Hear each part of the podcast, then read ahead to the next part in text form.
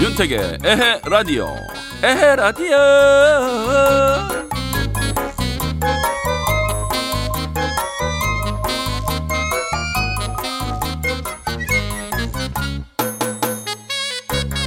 여러분 안녕하십니까?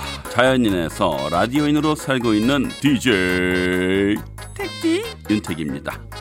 아빠 난 올해가 끝나는 게 좋아. 나도 내년이면 10살인데 올해는 내가 9수라서 되게 힘들었거든. 예. 그, 그 맹랑한 9살 같으니라고. 9수란 말은 또 어떻게 알아가지고 말이에요 그래도 어쨌거나 올해를 보내는 마음이 가뿐하다면 좋은 건 좋은 거네요. 네. 우리도 올해를 기왕 보내는 거 좋은 마음으로 잘 보내자고요. 2019년의 마지막 날 에헤 라디오 청취자 여러분과 함께 보낼 수 있어서 고맙습니다. 자, 에헤 라디오 출발하겠습니다. 출발!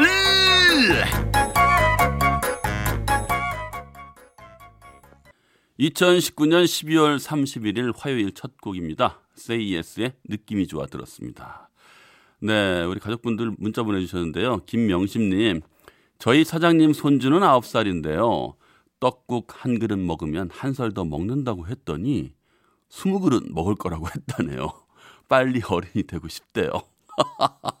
이제 9살인데, 어, 어른들의 그 모습이 좋았는지 아니면 어른들이 뭐 자유롭다고 생각하는 건지 하여튼 모르겠습니다. 귀엽네요. 네. 3422님, 어, 3422님, 새해 복 많이 받으세요. 먼저 말씀드릴게요. 윤택 씨 새해 복 많이 받으세요. 제가 먼저 했죠. 내년에도 아자아자 파이팅. 네.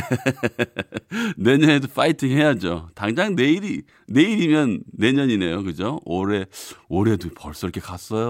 어쩜 이렇게 빨리 가나요?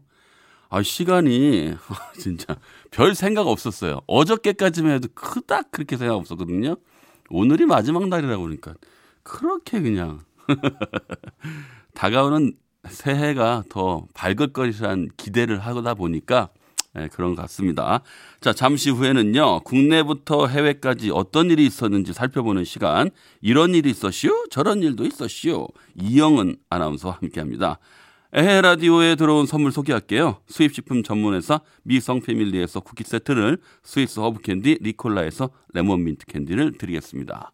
윤택의 에헤 라디오 1, 2부는 조아제약, 올워크, 좋은 라이프, 쌍용자동차, 동부센트레빌, 의료가전 세라젬, 동서식품, 덕평산업개발, 현대자동차와 함께해요.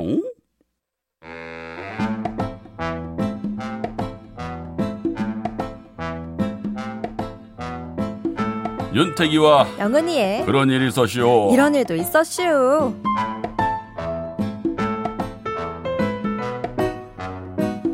세상 이야기 함께 나는 월요정 이영은 아나운서 안녕하세요. 안녕하세요. 네 어제 이어서 오늘도 고맙습니다. 네. 네, 자 어저께 네. 새해 소망 네. 몇 가지 얘기하다 말았어요. 네. 그죠? 네. 그 몇 가지 중에 또 몇 가지가 뭡니까? 아, 어제 살짝 얘기하긴 했는데 문화생활 하는 거요. 문화생활. 네. 저 아니 연극이나 문화방송에 다니시는 분이 문화생활을 하고 계시는 거 아닙니까? 지금? 아이고, 또 그렇지 않더라고요. 네, 네, 뮤지컬도 좀 더 보고 싶고 오, 콘서트, 뮤지컬, 연극 콘서트, 이런 것 좀 많이. 보자. 아, 공연 문화를 좀 즐기고 네. 싶으신 거군요. 네. 제가 올해 네. 되돌아보니까 네. 연극도 딱 두 개만 보고 아이고, 영, 아이고. 영화 같은 것도 정말 재미있다는 영화만 겨우겨우 좀 봤던 것 같아요. 아, 가만. 극장, 영화 생각하니까 아, 우리 아내랑 영화관을 간 지가 너무 오래됐어요. 결혼하면 또 그렇죠. 되죠. 아이가 생기면. 예, 어쩔 수 없는 일이 이렇게 벌어지더라고요. 음. 아휴, 여보. 가세요. 조만간. 여보, 여보 가 확 나왔네. 조만간 네, 다녀오세요. 네. 우리 아들이랑 같이 볼 수 있는 영화는 이제 극장 가서 볼 수 있는데 예, 그렇지 않은 영화들이 좀 많잖아요. 음. 네. 네. 또 아들이 갑자기. 또 늦게 자요 또. 그렇다고 재워놓고 나갈 수는 없는 일이니까 네. 한번 모색을 한번 해봐야겠습니다. 네. 올해는 꼭 영화 극장 좀 가보도록 할게요. 네. 아, 네. 또 뭐 새해 소망하는 거. 약간 사적인 것도 좀 있어가지고. 어, 네, 사적인 거. 네. 사적인 거요? 네. 아, 안 할래요? 남친. 아유, 눈빛으로 지금 딱 왔다, 지금. 그래요. 우리 원료정입니다, 여러분. 아, 저기. 네. 너, 네.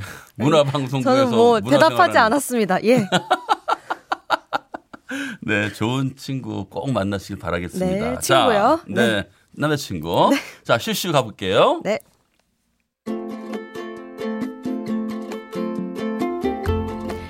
국내부터 해외까지 이런저런 소식과 각종 생활 정보들을 함께 알아보는 시간. 오늘의 첫 소식은 네. 칫솔 이야기로 시작해 보겠습니다. 오. 윤택 씨는 칫솔 얼마나 쓰고 바꾸는 편이세요? 어, 저는 진짜 달아 뭉개질 때까지는 안 쓰고요. 네, 아, 아, 그렇게 안 다행이네요. 써요. 네. 안 쓰고 저는 출장이 잦다 보니까 음. 칫솔이 좀 많이 여러 군데 걸려 있는 것 같아요. 어. 네. 그러니까 교체를 하지 잘 교체를 안 하는 것 같은데 보니까 어쨌든 좀 오래 그러면 오래 쓰는- 놔두기는 하는 거네요. 네, 칫솔모가 살아있는 채로 좀 오래 쓰는 것 같아요. 네, 물론 이 사용자마다 기준은 다 다르겠지만 얼마나 쓰고 바꾸는 게 좋을지 궁금한 분들에게 칫솔의 사용 기한에 대해 알려드릴게요. 어, 그럼 어떻게 됩니까? 네, 우선 외관이 변했다면 그 칫솔은 무조건 버리는 게 좋다고 합니다. 이거는 그게 그렇죠. 네, 칫솔을 오래 쓰면은 칫솔모가 밖으로 활짝 벌어지잖아요. 칫솔질을 하는 이유는 치아를 청결하게 또 잇몸을 건강하게 유지하기 위함이고. 칫솔모는 특히 이 사이를 깨끗이 닦아내기 위해 디자인되었는데 네. 모양이 달라진다면 음흠. 기본 기능을 하지 못하게 된 거고 그렇죠. 또한 벌어진 칫솔모를 이로 닿는 것은 잇몸 조직 마모의 원인이 될 수 있다고 하니까요. 무조건 버려야 된다고 합니다. 아, 그래요. 맞아요.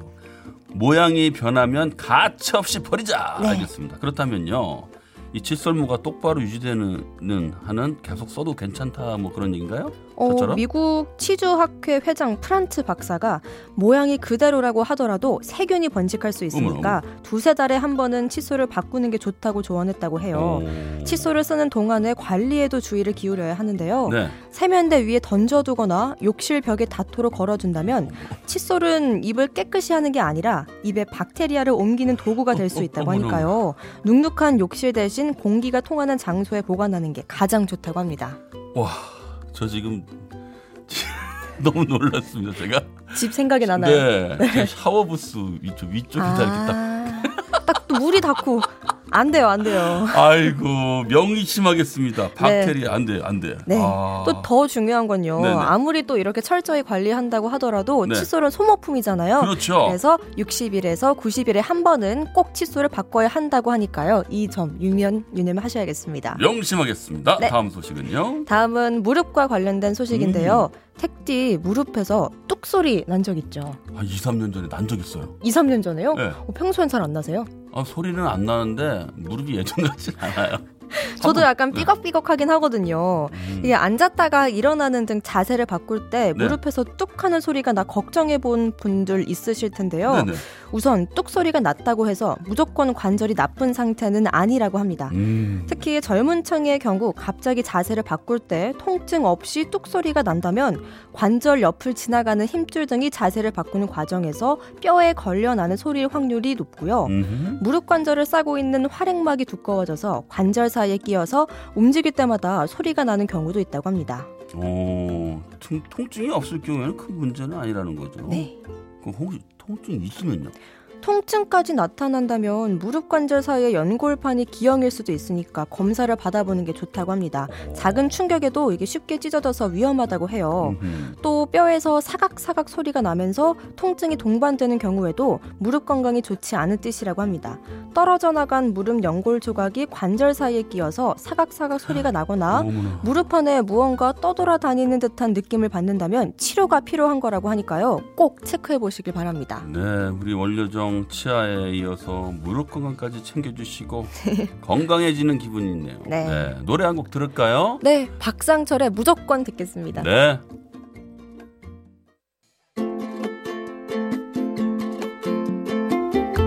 윤태기와 영은이의 그런 일이 있었쇼. 이런 일도 있었슈. 자, 다음 소식 부탁드릴게요. 네, 이번엔 코 뿔소 소식 전해드릴 텐데요. 코뿔소? 네, 전 세계에서 가장 나이가 많은 것으로 알려진 한 검은 코뿔소가 아프리카 탄자니아에서 숨을 거뒀다고 합니다. 아이고, 나이가 많다고 하니까 뭐 자연사로 추측됐는데 맞나요? 네, 맞습니다. 어허. 파우스타라는 이름을 가진 검은 코뿔소는 57세로 음. 가장 오래 산 코뿔소로 기록을 남겼는데요. 아. 최근 자연사로 긴 생을 마감했다고 하네요. 아, 코뿔소가 57세면 이게 오래 산 거예요? 네. 음. 야생에서 코뿔소의 수명은 보통 37년에서 43년인데 아하. 파우스타는 반세기를 넘게 산 거죠. 음. 파우스타는 1965년에 응고롱고로 분화구 지역에서 한 과학자에 의해 처음 발견됐는데요. 당시 서너 살 정도로 추정됐다고 해요. 음. 이후 야생에서 계속 지내다가 2016년 건강이 악화돼 보호구역으로 옮겨졌는데 음. 그 무렵 하이에나로부터 공격을 받는 등 힘이 많이 약해진 상태였다고 하네요. 아유, 그랬군요. 네. 아프리카에서 코뿔소는 멸종위기 동물 이잖아요. 그죠? 네, 맞아요, 네. 맞아요. 밀렵 등으로 개체수가 급격하게 줄면서 멸종 위기에 처한 상태라고 해요. 음, 아유, 그래서 더 안타깝다. 뭐 네. 그런 마음이 드네요. 네, 다음 소식은요. 네, 이번엔 인공지능 스피커 이야기로 시작해 보겠습니다. 네. 윤택 씨는 네. 이 인공지능 스피커와 대화를 좀 나누는 편이신가요? 아니요, 처음에 설치하다가 포기했어요. 아이고, 또 얼마나 힘든지. 아유, 네. 가끔 이게 네. 또 폰에 있잖아요. 네네. 잘못 친구와 얘기하다가 네. 얘가 갑자기 켜지는 경우가 있어요. 오, 네. 그래요? 네. 음. 잘못 얘가 자기를 부르는 줄 알고 띠리링 하고 어, 나오는 거죠. 어, 그래요. 네. 한 인공지능 스피커 회사가 올 한 해 인공지능 스피커에게 사용자들이 가장 많이 이야기한 채팅 키워드를 뽑았는데요. 그 1위가 네. 뭐였을까요? 이리요? 하나, 음악 틀어줘? 아, 사랑해였다고 합니다. 에? 에? 스피커한테요? 네, 아니 의외의 결과네? 네, 사랑에 이어서 또 안녕, 뭐해가 뒤를 이었고 고마워나 미안해 등 또 친근하고 감성적인 대화가 많았다고 해요. 무생물이고 또 차가운 느낌을 주는 인공지능 스피커잖아요. 네네. 하지만 이용자들은 사랑해, 미안해, 고마워와 같은 따뜻한 대화를 나눴던 거죠. 아 아니 근데 저는 이게 좀 왜 안 돼? 뭐해? 뭘 뭐해 거기 있지? 아니 그 이런 말을 이것도 가장 많이 한 말 중에 하나라고요? 뭐해가? 안녕, 뭐해? 야, 정말 대화를 나누는 거죠, 친구한테 하는 이 것처럼. 정도면은 정말 어떤 감정을 교감하고 있다라는 걸 수 있어요. 네. 그죠? 어, 희한하네요. 참 어찌 됐건 간에 뭐 이렇게라도 감정을 교감하고 어, 기분 좋아진다면 살만한 세상인가 싶습니다. 네, 맞습니다.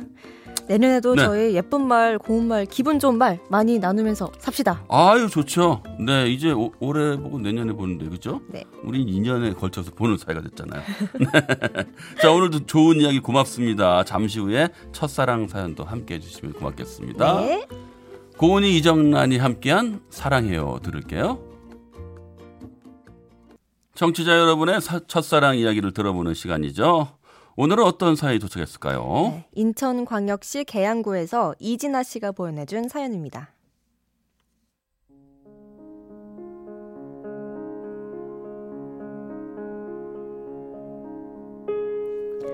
저는 어렸을 때부터 성당에 다녔어요. 고등학교 때에도 주말이면 늘 성당에서 살았는데요. 어느 날 제 또래로 보이는 한 남자가 눈에 들어왔습니다. 그 남자는 사실 키가 큰 편도 아니고 잘생긴 얼굴도 아니었는데요. 이상하게 눈에 들어온 순간부터 자꾸 쳐다보게 되었어요. 그러던 어느 날 미사 때 그 남자가 독서대 위에 올라가 성경 말씀을 읽었는데요. 사슴이 시냇물을 찾기에 갈급함같이 내 영혼이 주를 찾기에 갈급하나이다. 목소리가 얼마나 좋은지 귀에서 종소리가 들리는 듯 했어요. 그날 이후 저는 그 남자에게 푹 빠졌고 저보다 오빠라는 걸 알고 나서는 더 좋아했어요. 하지만 그 누구에게도 표현하지 못했고 그저 멀리서 바라볼 뿐이었죠. 다음 달에 우리 성당 고등부 캠프 갑니다, 여러분. 갈 사람 지원서 내주세요. 매년 여름마다 가는 성당 캠프. 사실 이전까진 별 관심이 없어서 한 번도 가지 않았는데요. 제가 좋아하는 그 오빠가 캠프에 대해 다른 친구에게 이것저것 묻더라고요. 저는 오빠와 얘기를 나누던 다른 친구에게 은근슬쩍 떠봤죠. 혹시 여름 캠프 갈 거예요? 응, 난 갈 건데. 넌? 아, 아직 생각 중이에요. 딱히 친구도 없고. 오빠는 혼자 가려고요? 어, 나도 친구랑. 왜 미사 때마다 독서하는 그 친구 있지? 걔랑 같이 가려고. 그렇게 그 오빠가 캠프에 간다는 소식을 들은 전 가만히 있을 수 없었고 결국 처음으로 캠프에 따라갔습니다. 그런데 운이 좋게도 학년별로 나눈 조에 그 오빠와 내가 같은 조가 되었어요. 뜰 듯이 기뻤지만 그럴수록 아무런 티도 내지 않고 조용히 있었고 결국 그 오빠는 우리 조의 조장이 되었어요. 그런데 차분한 줄만 알았던 오빠가 의외의 리더십을 보이더라고요. 저는 그 모습에 더 빠져들었고 게임을 하다 보니 자연스럽게 손을 잡는 일도 생기고 어깨 동무를 하는 일도 생겼어요. 그때마다 얼굴이 발그레해졌지만 아, 날이 왜 이렇게 덥지? 날씨 탓을 하며 제 마음을 꽁꽁 숨겼습니다. 그렇게 점심시간이 되었고 우리 조는 카레를 해먹기로 결정한 후 양파, 당근, 감자 같은 재료를 받아와서 씻고 다듬었어요. 잘 씻은 재료들을 자르고 있는데 어느새 제 앞에 그 오빠가 와 있더라고요. 손 다치지 않게 조심해. 저를 걱정해주는 다정한 목소리에 제 심장은 쿵쿵쿵 뜀박질을 시작했고 긴장한 탓에 손까지 덜덜 떨렸어요. 하지만 그 마음이 들킬까 괜히 톡 쏘면서 대답을 했습니다. 아, 걱정 마세요. 제가 알아서 해요. 저의 톡 쏘는 대답에도 그 오빤 씩 웃으며 제 옆에서 떠나질 않았고 이후에도 기름에 당근을 볶으려 할 때도 어, 어 기름 튄다. 안 되겠어. 이건 내가 할게. 괜찮아요. 제가 할게요. 아니야. 다치면 큰일 나. 이리 줘. 아, 네. 이렇게 날 챙겨주는 남자는 아빠 말고 처음이야. 전 그렇게 캠프에 있는 내내 멋진 목소리로 때로는 멋지게, 때로는 다정하게 조언들을 이끄는 그 오빠를 곁에서 바라봤고 그 덕에 제 마음은 숨길 수 없을 정도로 점점 커져갔습니다. 오빠, 안녕하세요. 어, 진아구나. 잘했었니? 네. 근데요, 오빠. 응. 나한테 뭐 할 말 있지? 아, 아, 아, 그게, 응? 그게, 응? 뭐? 아, 아, 내일 비 올지도 모른대요. 우산 꼭 챙세요. 그럼.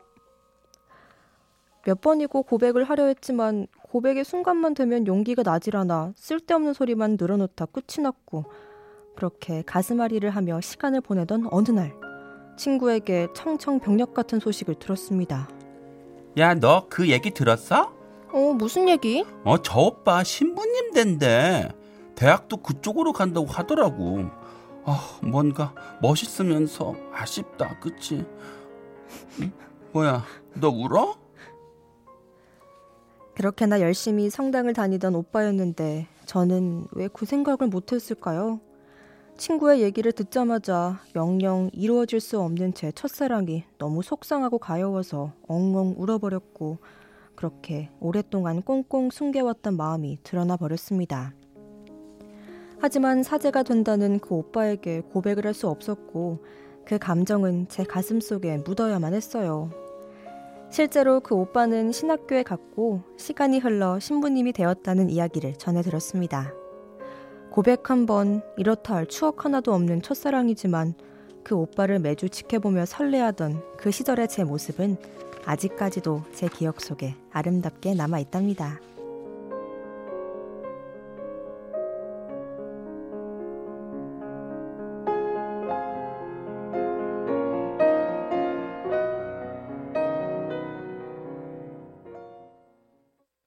네, 양희은의 이루어질 수 없는 사랑 들었습니다. 네, 아주 절묘하네요. 아, 무슨 신부님이 된다는데 이거 뭐 어떡합니까? 아휴, 어쩔 수 없죠. 뭐 신과 사랑하겠다는데.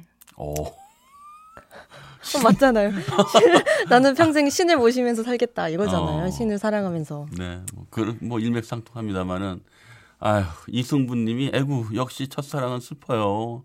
이렇게 보내주셨네요. 네, 유승희님은 또요. 첫사랑은 못 이루고 추억으로 남는 게 아름다워요. 어, 아, 음. 그런가요? 그렇다고 잘 되고 있는 첫사랑은 그만둘 수는 없는 거잖아요, 그죠? 또, 또 하나의 추억으로 만들라고. 아, 항상 아련한 게 첫사랑인 건가 봐요. 그러니까 말이에요. 네. 특히 이런 이야기는 좀 많이 들었던 것 같아요, 그죠? 이런 신부님이 된다는 거. 아 그래요? 음. 저는 못 들어봤어요. 그래요? 네. 저도 어렸을 때 친구가 이런 얘기를 한 적이 있거든요. 짝사랑하는. 근데 신부가 되겠다 해서 음, 이루어지지 못한 거예요. 그렇죠. 저는 그 생각이 나요. 그 영화 동갑내기 과이야기에서 네네. 김하늘 씨가 짝사랑하던 오빠가 음. 있었는데 갑자기 신부가 된다고 한 거예요. 네. 근데 거기서 권상우 씨가 그 얘기를 듣고 신부가 된다고 하는 그 남자를 찾아갔는데 그 신부가 그 신부인지 모르고 결혼해 이러면서 막 때렸어요. 그런 기억납니다. 그, 그쵸 그 얘기가 있었어요. 그래서 너무 웃겨가지고 그때 엄청 웃었거든요. 그 장면을 보고. 네, 네, 맞아요. 동갑내기 가요약이 아, 예. 네. 아, 새록새록하네요. 네. 네.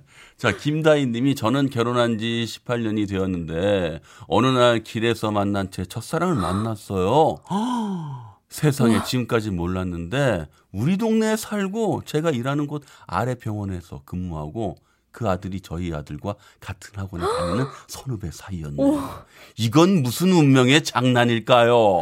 와 이런 건 어떤 느낌일까요? 네, 그러면서 유유 보내주셨어요. 이거 음, 조, 어, 좋은 거예요? 좋을까요? 이거는 어, 어떨 것 같으세요? 추억을 공유했던 한 페이지의 네. 인물로서 저는 그냥 좋은 친구로. 예. 근데 어, 모른 척하고 살기는 좀 너무 음, 그러기엔 너무 한쪽 가슴이 답답하고 괜히 뭔가 그 서로에게 숨기는 게 있으면 좀 그런데 아 근데 남편이랑 뭐 같이 공유해서 얘기하는 것도 좀 그렇다. 아, 근데- 생각해 보니까. 네. 근데 그것도 신기한 게 결혼한 지 18년이 되신 거잖아요. 네네. 근데 그러면 헤어진 이 첫사랑과 헤어진 지는 18년 플러스 N년일 텐데 예, 예, 예. 얼굴이 또 어떻게 딱 보이나 봐요. 아 그렇죠. 아 그럼요. 그걸 어떻게 모르겠어요. 20년 정도 만약에 됐다 쳐도 아, 살이 엄청나게 찌거나 아니면 페이스오프를 했다거나 뭐 음. 그런 거 아니면 어, 금방 알지 않겠어요. 근데 저는요. 저는 이렇게 했으면 좋겠습니다. 오픈하는 거. 남 뭐 상대에게요? 네네. 서로에게 다 오픈하고 어 그랬던 사이였다면 조금 찌릿찌릿하겠지만 음. 그때 볼 때마다 내가 만약에 상대면 이렇게 딱 볼 때마다 기분은 좀 나쁘긴 할 건데 그래도 어 편하게 네. 그거를 한, 그렇게 오픈해서 서로를 마음을 트고 어 그런 다음에 아 근데 왜 자꾸 조여들지 나는 자꾸 닫으려고 그러지 질투나 안돼 에이 질투나 어. 근데 왜 외국 영화 보면은 네. 어, 전 남편하고도 같이 편하게 보면서 그 음, 지금 아, 남편하고. 이제 아이에 대한 이야기도 같이 하고 네. 어, 뭐 그렇게 하는 걸 보면은 아이를 위해서 그리고 뭐 그런 걸 오히려 숨기고 막 그러는 것보다는 훨씬 낫다라고 생각이 들어요 저는. 아 그럼 아이한테도 알려줘도 된다는 거예요? 음, 그건 모르... 참 어렵다 어려워. 어렵네요. 어려워 어려워. 그런 쿨한 사이가 되자. 네, 마음만은 그렇게 살자. 나는 못해도 여러분 해보자. 뭐 이런 걸 수도 있고. 아니, 저도 쿨해지려고 노력하는데 자꾸 네. 문을 닫고 있는 거 알아요? 제 스스로가. 이게 또 역지사지의 마음을 가져야 된다고요. 아, 오늘 첫사랑 이야기 때문에 아, 별의별 얘기까지 다 하네요. 네. 네. 자, 2019년을 보내는 가운데서 첫사랑 사연까지 네. 또 예쁘게 잘 소개해 주신 원료정 영은 씨 고맙습니다. 네. 네. 저는 내년에 다시 만날게요. 어, 내년에 만나야죠. 네. 네. 내년에 또 행복한, 더 행복한 얼굴로 만나자고요. 네, 감사합니다. 네, 고생했습니다. 19년도 너무 고생 많았어요. 네. 안녕히 가세요. 네, 여러분 광고 듣겠습니다. 윤택의 에어라디오 2부 마칠 시간입니다. 저희는 자이언티의 멋지게 인사하는 법 듣고요. 9시 뉴스까지 듣고 9시 5분에 만나요.